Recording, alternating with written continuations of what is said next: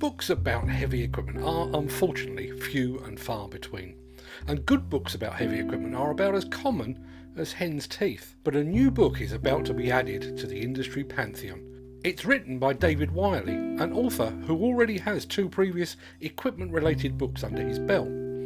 The new book, Earth Movers in Europe and Australia, comprises 72,000 words and almost 500 photos, and it covers iconic machines including the Komatsu PC 7000 11, the Liebherr R9800, the Terex TR100 rigid hauler, and the Demag H485. With the limited edition book now on sale, I caught up with the author David Wiley to find out more, and I started by asking him how he came to be writing about some of the biggest and most impressive earth moving machines the world has ever seen. Yeah, well, thanks uh, for inviting me on the show, Mark. Uh, first of all, yeah, my uh, kind of background uh, started really with my uh, dad working for Hewden uh, Plant Hire um, it was actually Victor Wilson, which is part of the Hewden Stuart Group, and at the time he was driving Hymac 580Cs. So I've got a little model there, as you can see in the background of one to remind me of that. And um, and then he moved on to Cat 225s, 235s, 255s, etc. So as I was growing up in the 70s, um, he was buying construction news, and I was reading all the articles and um, you know collecting the big JCB posters that used to come out, which are absolutely fabulous. Unfortunately, I don't have any of those left. Um, so um, I've always had an interest uh, in plant machinery uh, with that kind of background, and um, but I decided to become a vehicle engineer. So um, I never got really into the operating side of that but uh, I think uh, my uh, apprenticeship kind of helped me uh, do what I do now as a mechanical sort of machinery photojournalist. So. So, you have a new book just about to hit the shelves. How long has that book actually been in the making? Uh, well, I went out to Australia in um, 2020, so it seemed a dark and distant memory now, but it was just before um, and I was out there just as sort of COVID was um, kind of coming to fruition, if you like, big time, and um, we kind of had to leave Australia a week early because uh, flights were starting to get cancelled and all the rest of it. But we had a fantastic time out in Australia, and um, so it really started from there. And then once I came back, working in lockdown, and I started um, doing a little bit some pieces to the book then, but really was kind of trying to drive some material for earth movers, etc uh, some historic stories. So, um, but really in the last six months, um, I really kind of got into gear with it. And so I, I, would say in all, it's about 18 months it's taken me to put the book together. But in the last six months, I've really driven it forward because I've got the time to do it. So working nights and weekends as well. So I'm sure. Obviously, this isn't your first book. Um, what what did you learn from previous books? I know I've I've written a bunch over the over the years, and I seem to learn from each and every one. So, what did you learn from your previous outings as an author? Yeah, I think one of the biggest learning points actually from the last two books is to make sure that it's properly, um, you know, uh, kind of checked, uh, um, uh, all the spelling, etc., which is a bit difficult when you're writing uh, 72,000 words in the new book. Um, so I took uh, a great deal of time uh, over that, um, countless days in fact, um, to do that. And also, um, just really a little big thing because there's nearly 500 images in this book, it's, it's actually making sure you've got the right images to tell the story and where they're all placed. So if you've never, for people who have never written a book, it's quite a lot of um, uh, planning and organising where what you're going to write and where you're going to place the images within a book, and then it's kind of over to the the typesetting team. And to be honest, I had a great typesetter this time round. Um, it's an independent guy, a guy called John Chandler, who was absolutely fantastic. Brought new ideas, new innovations to how the book should look, etc. And um, he came highly recommended from my printer, which is CPI, Antony Rowe They're a UK, one of the, the kind of biggest um, printers in, in Europe. So he came highly recommended. Um, so uh, on all in all, working with John, it was a it was a brilliant experience as we built up the chapters and we built up the book over about two weeks. It's interesting you should mention the um, typesetter and the printer because obviously your name is the name that appears on the spine, but no book is is created completely in isolation. What what help have you had over the years with your books, and, and perhaps more specifically with the latest book? Yeah, so I think maybe even go back to Bauma 2019 in terms of support. So um, the reason I went out to Australia actually is uh, I met up with a chap called Roy Pater, Pater who was um, the marketing director for a company called Mineware, which is a part of the Komatsu family. So they have probably arguably one of the best dig guidance, uh, mine compliance, and payload management systems I've ever seen anywhere in the world. And it comes factory fitted onto the big hydraulic mining excavators that are made in Dusseldorf. Uh, Komatsu factory. So um, I had a chance meeting with him. I was actually packing up a PC 8000 model at the time that I'd purchased there, and um, we got talking, and they took me around the um, they took me around the mine the Mineware um, product actually on stand on the PC 4000 at the time, and I was just blown away within half an hour what he was telling me, and it became quickly apparent that actually I should actually go and see it in action in the real world. And between the two of us, we quickly agreed that this would happen. Um, but although the decision to go out to Australia took about three days to, to work that bit out, uh, Roy and his team actually took nine months to organise all the visits for me to visit these um, large uh, tier one uh, mining contractors. And you've probably, perhaps, maybe noticed, maybe not, but there's not a lot of books or material um, written about Australian mines because they're quite private and they like to keep themselves to themselves. So I was hugely honoured and privileged to be able to spend some time uh, with Roy and his team and see his customers uh, use their Mineware uh, uh, equipment. That was actually going to be one of my key questions because obviously I, I am in I move in roughly the same circles as you. You tend to concentrate on the heavy end, and I do the demolition end. But gaining access to mines and quarries is notoriously difficult. Obviously, you you had a foot in the door as a result of your connections with Komatsu. But how, just how easy did you find that? Yeah, um, I think I've kind of built up over the sort of 12 years that I've been working with earth movers. I mean, for example, you've maybe noticed I've done a huge amount with Banks Mining in the UK. Um, so much so that um, Jim Donnelly, who was the operations director for Banks, actually wrote the foreword of my second book. Um, so I think it's best summed up. It's all about trusted relationships. Um, I think you can get on site as a photojournalist if you know you're going to do a good, thorough, independent, well researched story about what they do, how professional they are, uh, and the advances they make with modern equipment, and how each of the mine operations or quarries are constantly trying to lower their CO2 uh, carbon footprint um, and work in a very safe and environmentally conscious manner, and probably none more so than my experience than actually Banks Mining, who are now called Banks Infrastructure. Um, so they're a fantastic company, and I've just kind of really built up a reputation with that. And it was interesting when I met Roy actually at um, at Bauma. Uh, when I introduced m- myself, he immediately knew who I was because all the Komatsu guys were talking about me. And um, you just kind of get blown away sometimes with um, how your reputation goes around the world, and you know people know you who you have never met. That's uh, find it quite incredible. Yeah, my, my reputation precedes me for possibly different reasons, I have to say. Um, we, have we've, we've mentioned the fact that you've been to Australia, but this is a, a European and Australian book.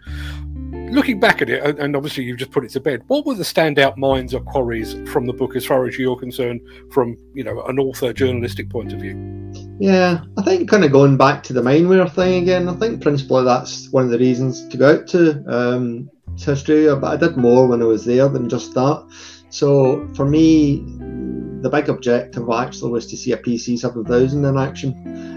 Um, you're only ever really going to see those in Australia or North America, although I believe there's maybe one more, a new one working out in Finland, so it's it is kind of in Europe, but um, I've not seen it yet. And uh, there was a bit of history to that. So when I first started out with Earth Movers in 2010, I got to the Dusseldorf factory in 2012, and that was a great tour. Met a lot of nice people there. But actually, I I was told off the record that there was a new PC 7000 coming, and I was to keep it uh, completely under wraps, which I did. So that's part of this trusted relationship that you you can acquire, and. Um, so when we first saw it actually launch at Bauma 2016, um, so in 2019 I actually got 2019 2020 I actually got to see it in action and uh, it's an incredible piece of kit uh, doing a 34 a 36 cubic meter bucket uh, 700 ton machine um, and with the Mineware system on it you know it can dig to an accuracy of 10 millimeter on a machine that size just the same as you know a 20 ton machine can in the UK here with the GPS systems. But uh, the payload management system is absolutely critical, and all the other um, management information you get uh, from it when they're operating these big machines. I mean, they in, in Australia they talk about a thing called um, hang time. So that's when the excavator's got a loaded bucket and it's sitting in the air, uh, waiting for a dump truck to uh, spot underneath it. So they manage the hang time of these machines to the absolute second because they're pretty much working 24 7. Machines are hot seated, so operators are on them every four hours and they switch over. And um, so they watch all that as well, and they've got a thing called a, like a crib time. So when they have a break or a machine operator switch, so that was really impressive to see the amount of management information you can get from the Mineware system, and um, the operators also have kind of scorecards as well, and it's a bit like um, a Formula One team, like a racing driver trying to get pole position. The operators really like to be the best at the mine site, to be the most compliant operator, the most efficient, and actually there's stress gauges on these machines as well that Mineware can see. So not only do the operators work the machines hard, but not overly hard that impacts on maintenance and downtime and things like that. So they get a scorecard every month, and um, you know they love to be at the top of the scorecard really. So that was all fascinating to see. Obviously, one of the, the, machines that took you to Australia in the first place was that PC seven thousand, and I can certainly understand your um, desire to see that. But you know, in your travels, what what was the most impressive or memorable machine that you saw in the build up to this book? Um, yeah, I think it would be the PC 7000. The other thing that was really memorable was actually was a visit to a, a place called Komatsu Wacol, which is just outside Brisbane. And this is a very large uh, main hub for uh, mining support uh, in Australia. And they take the big um, 290 ton capacity Komatsu 930Es um, which are built in America, and they bring them in kit form and they build them actually at at Wacol, and then they'll transport them, you know, in Australia. And to see these, um, you know, big trucks getting built up uh, in, in basically a workshop uh, is quite incredible. I mean, this workshop had one of the smoothest floors I've ever seen in my life because the actual the truck frames sit on what we co- probably called air jacks, It's like air float systems which apparently they tell me this is like a 300 ton truck empty that they can actually push with their hand. It glides along like a hovercraft thing on this flat floor. Um, so that was just mind blowing. And actually, they have a, like an oil sampling facility as well there that um, we got to see. So, um, yeah, that. And I think the other thing that, although I didn't actually see it in Australia, so when I came back from Australia, I started working with a, a big um, contractor called uh, National Group. They actually bought over Wolf Mining, and Wolf Mining were the first company in the world to have the, to deploy the first fully semi-autonomous uh, Cat D11Ts in a mining operation on a bulk push situation where the operator was sitting, or two operators sitting basically a porter cabin on site in an air conditioned room in a cat dozer seat with all the controls and all the big monitors and screens like that. And um, basically, they're driving one machine each, but they're actually responsible for another three that are working themselves, just constantly slot dozing backwards and forwards, and they, they run for 23 and a half hours a day. Um, they only stop for fuel and oil. I mean, that's incredible. Yeah, I, I, mean, you've, you've mentioned you've mentioned places, you've mentioned machines, and you've mentioned technology just now. You, I guess, you also get to meet an awful lot of people while you're researching a book of this nature. Were there any standout stories, people-wise? Yeah, um, I was always fascinated with the, the big Demag 485, which was the largest hydraulic mining excavator uh, in the world at one point in 1986, and it landed in Scotland in Falkirk at a mine site called Roughcastle. Um, and this was really the first really ultra class generation, which led to the PC8000. So over the last couple of years, I started researching it, and to find pictures of that machine was a bit like hen's teeth. Um, but I've actually built up a really good collection now for this book. Uh, and one of the reasons for that is a bump uh, kind of got in contact with a, a chap uh, called Ron Austin. Now, Ron was the operator of the 485 for many a year uh, at Roughcastle, and he had a great collection of uh, photographs, etc., which he very kindly shared with me. And then I actually got in touch with um, the Demag designer uh, Gert, and um, he's now retired. He was head of uh, Demag um, design development in the 80s, and he actually designed the Demag 485. And then he went on to build even uh, bigger machines as well uh, out in the oil sands. And through the connections with that, he, he shared some personal photographs me. And one of the kind of standout things for me when I, I put it in the book was that when he designed the um, uh, a big uh, mining shovel for. I'm just trying to remember the name. I think it's yeah, it's the H685SP, which was like a super version of the 485 for a company called Klemke and Sons, which is KMC Mining. They were so pleased with the performance and power and the bigger bucket of the machine, the oil sands application. They actually got a belt buckle made um, for key people and um, get actually got one and uh, I put it in the book. And it's all those little backstories that are in the book that I think make it fascinating. It's not just machines, but it's the people who made it happen that, that really drives me to write these books. Yeah, I, I, totally agree. I mean, it was it was the people in demolition that attracted me to it, and that's exactly why I'm still there 30 years later. Yeah. Um, the, other, the other person that's probably worth mentioning is a chap who um, is a guy called Alex Kelly. Now, Alex 95 now, but um, I first met Alex because he bought my first book five years ago, and it's the only handwritten fan mail I've ever received.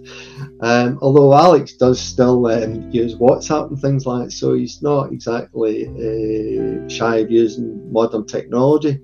But he actually, his, his was a fascinating story, which I felt absolutely had to go in the book.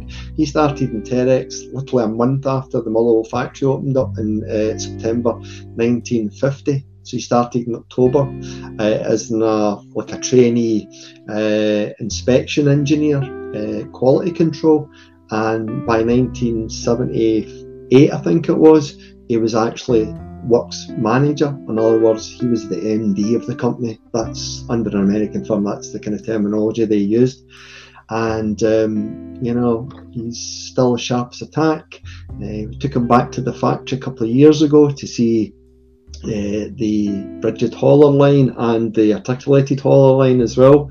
So um, getting some really good um, images from him when he was there in 1950 um, all the way through his career was absolutely fantastic and it's a really good story to tell and one of the really things that um, I must say, Mark, is that you know this book now will sit in the British Library forever and a day. So there's a historic record of Ron Austin, the design engineers, you know, and Alex Kelly for everybody to read forever and a day. And um, and I think if you and it's good that they're in magazines, but if, unless you put them into a book, they could perhaps be lost forever.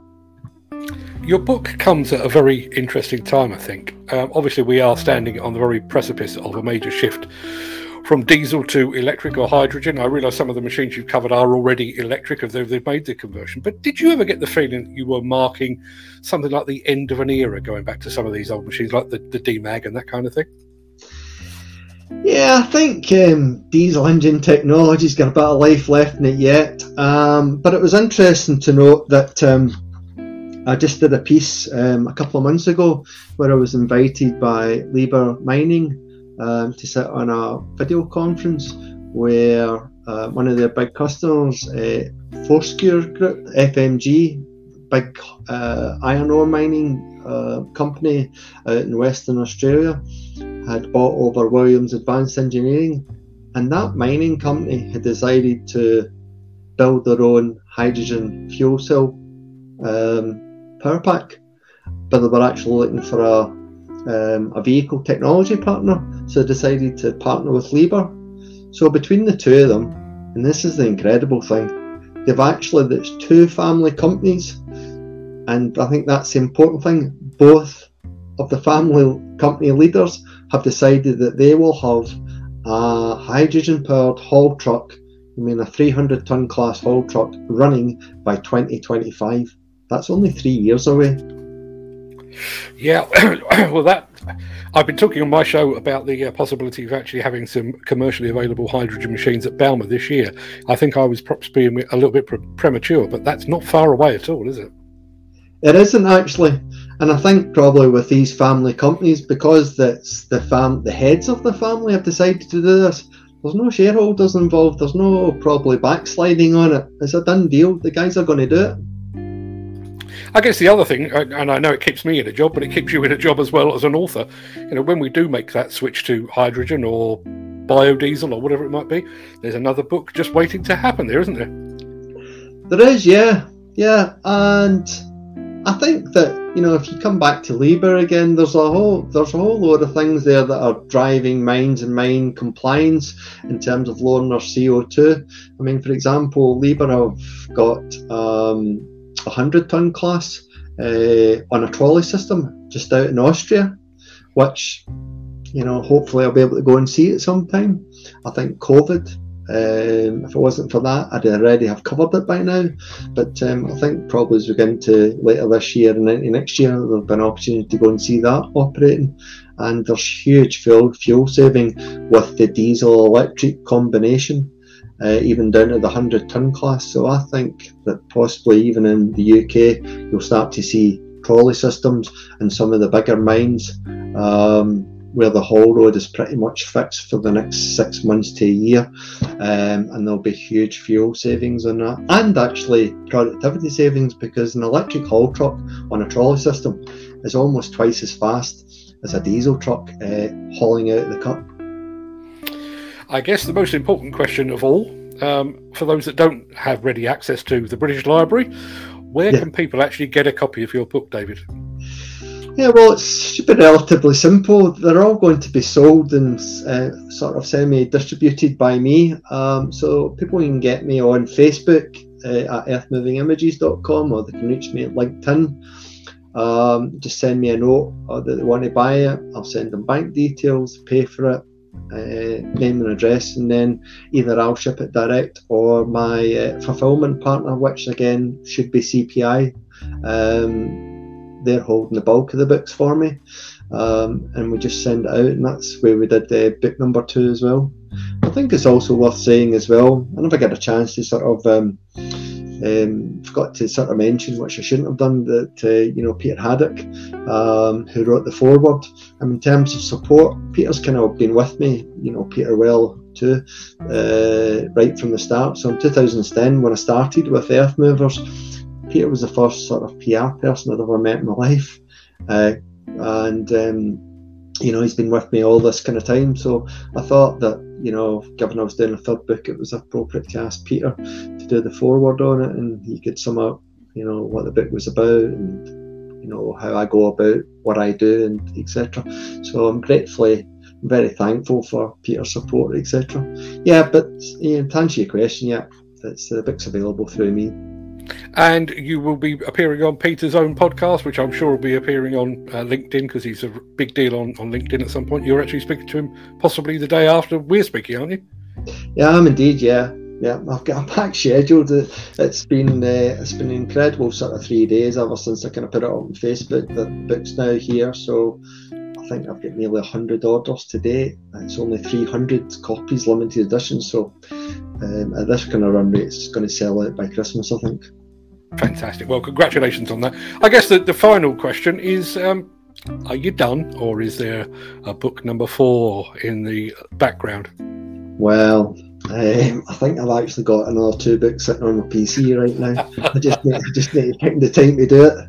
I mean, one of the things I was thinking about because of um, lockdown and um, you know it's probably difficult to get try and get on site. Um, I actually did quite a lot of work uh, sitting at home and decided to do some historical reports, which were a lot of work, but actually quite rewarding when you get into them. And some of them are taking four or five days to put together compared to two days with a normal story where you go out and site for a day, take all your pictures, do your interview, and then you spend a day writing up. Some of these stories will take five days, um, just collecting all the information. So I've probably got a book about uh, classic historic mining machines, you, you know, Big Demag, uh, Caterpillar, Liebherr, etc.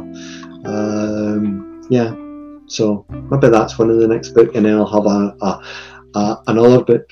Um, I'd like to get to North America, to be honest, and do the thing that I did in Australia, perhaps next year. So maybe the ne- next book will be Earth Movers in Europe and North America. Who knows? watch this space. Uh, David, look, I, I, wish you every success with the new book. Congratulations on bringing it to fruition. Um, never easy to pull together a book of that nature in the first place, but to do it in the midst of COVID, hats off to you. Um, I, mean, I, I, guess COVID does give you time to concentrate, but it does somewhat curtail travel, doesn't it? Yeah, that's the bit there. So I'm really um, delighted with it. I'm trying to get it in shot here. You can see it's a fairly big book. It's you know it's uh, it's 470 odd pages and it weighs 2.2 kilos. So um, a fantastic uh, front cover on it, and I'm absolutely delighted to have another book. I would never have thought I'd have produced three books in my life, but here we are, and I have. And uh, what more can I say? Fantastic stuff, David. You're an absolute star. Um, obviously, thank you for doing the book um, because it is a, a, historic record. But thanks for all that you do for Earth Movers as well. Um, I, I, do know you you bring a certain perspective to the Earth Movers um, magazine. Obviously, you know, I'm a, a big mate of Nick Drew, um, and, and, Nick is, is, comes from the operator's perspective. But I think your your depth of knowledge and your history and all that kind of thing really puts a, a, a good spin on the uh, the magazine. So hats off to you, my friend. Um, I think you've done a fantastic job in both avenues of, of your uh, journalistic life.